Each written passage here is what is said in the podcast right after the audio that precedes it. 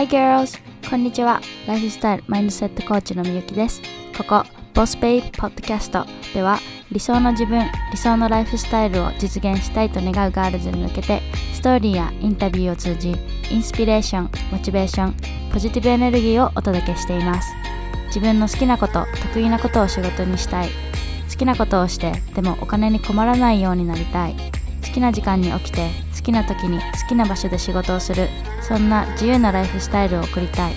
こんなあなたの持っているアイデアを形に理想を現実にしていくためのツールマインドセットライフスタイルルーティンなどこれまでは誰も教えてくれなかったフレッシュで濃厚なコンテンツを毎週シェアしていきます Are you ready? Let's get started Hi girls, thank you so much for coming back. こんにちは。こんばんは。そしておはよう。いろんな国にね、リスナーさんがいるので一応全部言っとこう。はい、ごきげんよう。はい、前回のエピソードを聞いていただいた方は、まあご存知の通り、今回のエピソードでも恋愛チャットパート2というわけで、引き続きね、Relationships in Love 恋愛のテーマでおしゃべりしていきます。まだ前回のエピソード聞いてないよって人は、まあそっちも聞いてみてね。アメリカの恋愛事情についておしゃべりしてます。こう、どうやって付き合うとか、アプリの話とか。で、今日は、まあ遠距離恋愛とか、国際恋愛とか、かな？について話していこうと思います。というのも、私が今、遠距離で国際恋愛をしてまして、アメリカのサンフランシスコに彼がいて、で、私は今福岡で、日本とアメリカでねこうやって遠距離恋愛をしてますまあ人生わからんもんよね本当に。まさか自分がアメリカに行って彼氏できて遠距離恋愛するとか本当何？もう56年前はもうみじんも思ってなかったしまあね。そういうわけでアメリカ人の彼氏がいるっていうとまあありがちなのが、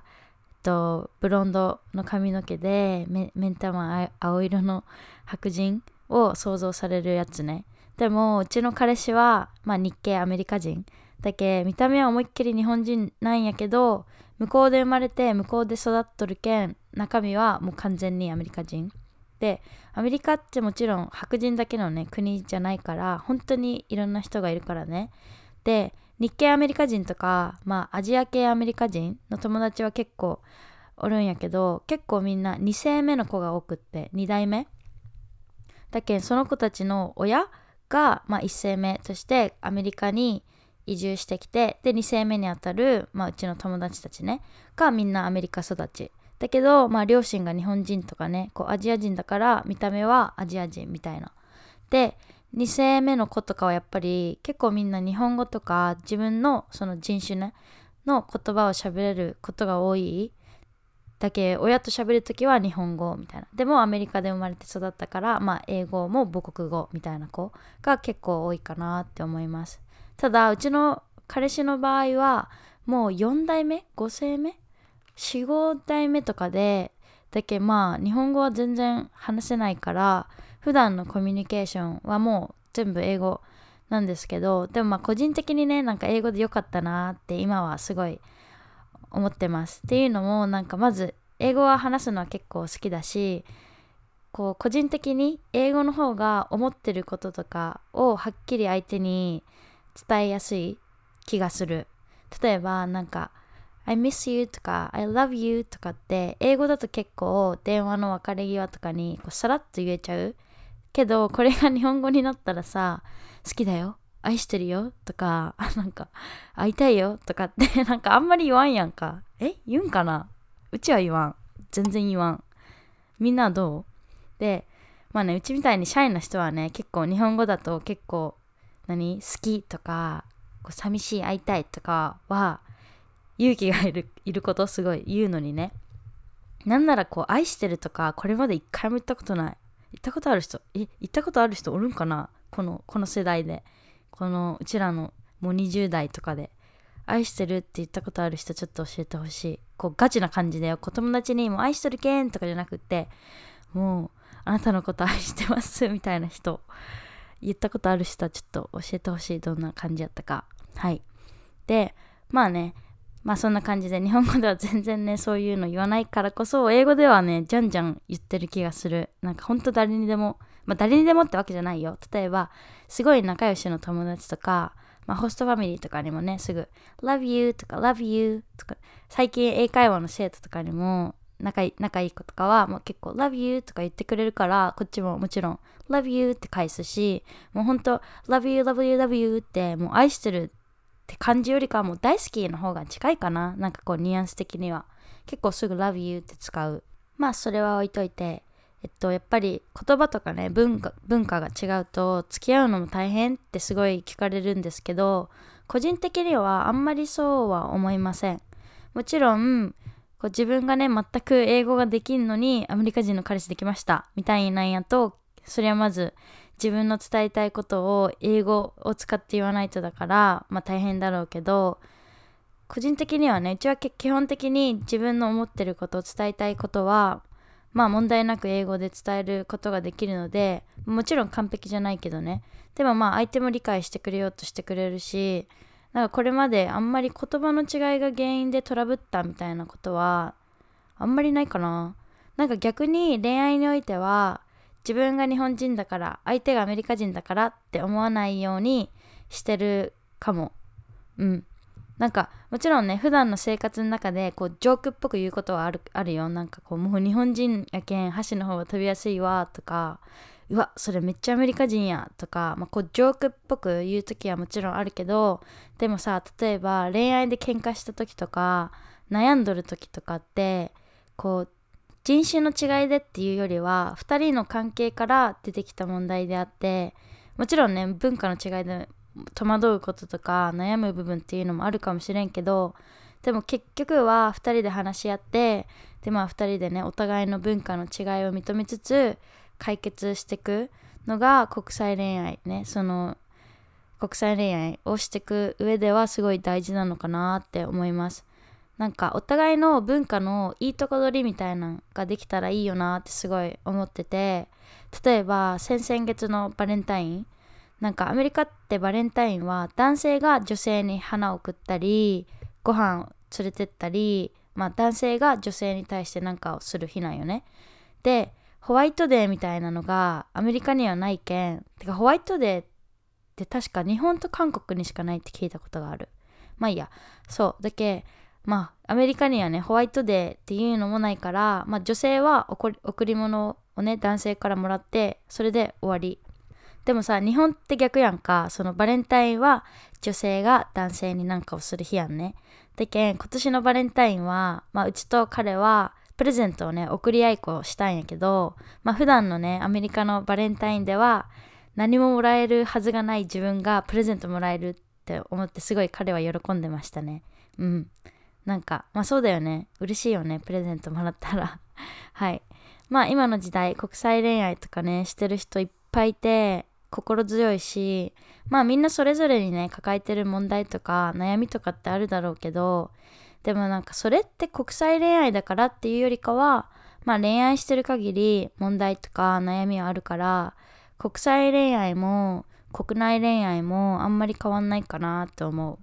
国内恋愛って言葉ある？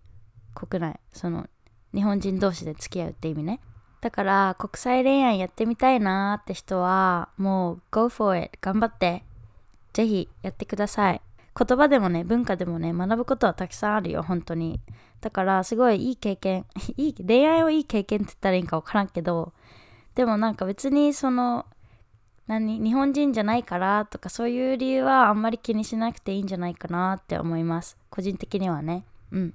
で前にねポッドキャストのリクエストをみんなに聞いた時に恋愛に関する質問でえー、っと相手の求めている自分になろうとしてしまうのが悩みですっていうお声をいただいたんですけど、まあ、これすごいいい質問だなって思いました。っていうのもすごい共感した。なんかまあ相手がどんなことを求めるかにもよるんだけど自分の好きな人が言ってる理想とかに近づきたいと思うのは自然なことじゃないかなって思います。だってさ小さい男の子がよ例えばこうおもちゃさしながら「これ欲しい!」って言ってきたらさ買ってあげたくなるやんか。でなんかちょっとそれと似とる感じでなんなら自分の好きな人がよもうこの自分の好きな人愛する人がこんな人が欲しいこんな彼女がいいって言ってたらそりゃその人になりたいよね。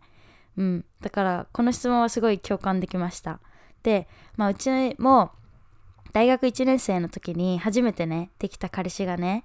街である時デートしよる時に元彼よ元彼。街でねデートしよる時にみゆきちゃんはこんな洋服は着らんとって言ってこうワンピースみたいなのを持ってきたわけよ。こうお店であの洋服を見る見よる時にね。でそのこういうの着らんのって言われた時はうちはねあこういうの着てほしいんだって思って。でも実際にうちの心の中ではいやーこういうのタイプじゃないよなーってすごい思いよってだけどもうそこでジレンマよね。こう彼氏が着てほしいワンピース。でこれ着たらもっと好きにか好きになってくれるんやろうな自分のことを。いやでもこのワンピース全然好みじゃないけどなーみたいなこう自分の中でこう何？葛藤がある。そう。でまあこういうシチュエーションが一番最初にねその付き合ってた彼と結構あってで別れた後、まあ、何年か経って今はすごい思うのが相手と自分の求めるものっていうのが、まあ、一致するならもちろん頑張ってもいいし頑張るべきだしでもそうじゃない場合例えば相手がこうなってほしいっていうでも自分はなりたくないってそこで一致してないなら相手の言うようになっちゃダメかなって思う。そこは自分を貫き通してほしいなってすごい思う。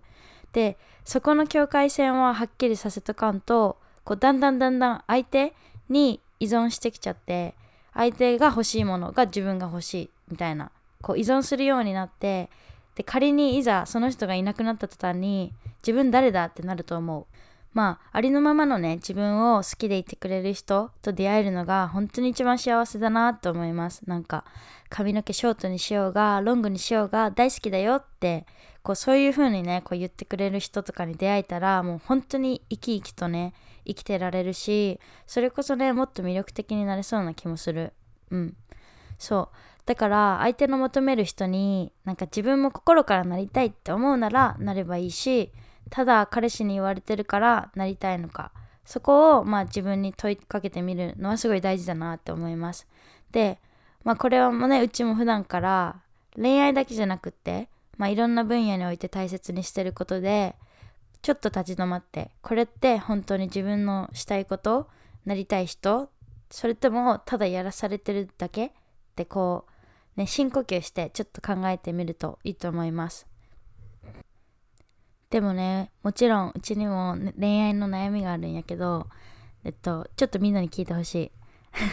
彼氏がこのポッドキャストを聞いてないのをいいことにちょっとここでみんなに話すねとうちの悩みっていうのが怒れないのが悩みまあ昔からこう喧嘩するようなタイプでもないんやけどこうイラッとして「この野郎!」って言いたいことあっても実際に口から言葉が出だすのと同時に涙が出てくるもう本当に涙腺弱すぎて困る。なんかいざもうここでバシッと決めとかないけんところでこうポロって涙が出るタイプなんよね。なんかこう泣こうとか思ってないよ。本当になぜか勝手に涙が出てくるん。誰かこれ共感してくれる人おるかな？これ。なんかほんと涙腺弱すぎて一回ググったこともあるぐらい。やけんなんかほんと一回だけじゃない。もう何回もググった。だけどなんかこう怒りたい時に涙をこらえる方法みたいなのがあったら 誰か教えてください。なんかこう怒りたいってわけじゃなくってここははっきり言っとかないとなって場面あるやんか。なんかそんな時に泣いてしまってでこれ言いたいことを伝わっとったんかなってなることがあるんよね意外と。なんか例えば最近一番最近はね今こうコロナでさどこも行けんくてで彼氏に次いつ会えるかもわかんないし時差もあったりで最近はなんかやっぱちょっとコミュニケーションが取れてないなって感じることが多くあってでまあこういう時やけんこそちゃんとコミュニケーション取りたいなってことを言いたかったんね。でもまあ FaceTime しながら顔見てで話し出そうとした瞬間に 涙出てきてで多分結局向こうの受け取り方彼の受け取り方は泣くほど寂しいからもっとコミュニケーション取ってほしいって感じ。なんかまあ、コミュニケーション取ってほしいはあっとるけどちょっと違うやん。なんかまあ泣くほど寂しいけどでも遠距離恋愛の時こそこういうねしかもこういうコロナで不安定な時期だからこそちゃんとコミュニケーション取ろうねって言いたかったのに泣くほど寂しいんかっていやそこじゃないんだよなーって思いつつ、まあ、泣いてしまう自分にねめっちゃ呆れてました。で、まあ、もちろんねテキストでもさこういうこと言えるやんなんか。別にわざわざ顔見らんでもと思うかもしれんけどでもやっぱりこういうね大事な話とかはやっぱ言い方とかトーンっていうのもすごい大事やしやっぱり顔顔をね見ながら話すのが一番やけんまあ顔こう顔を見て話そうと思ったんやけど結局ね泣いてしまう。はい。これ今ね自分で話しながら結構恥ずかしい。まあいいや。そんなわけではい。生きてる限り恋愛してる限り悩みはね尽きないものですよね。みんなはねどんなことで悩みますか？まあ恋愛だけじゃなくて。なんかさこう何？パジャマ着て夜にライブ配信しながら夜な夜な恋愛の話とかやってみたいね。なんか楽しそうじゃない？やろうかな本当に。もしやるなら参加してねみんな。はいそれでは以上恋愛チャットパート2でした。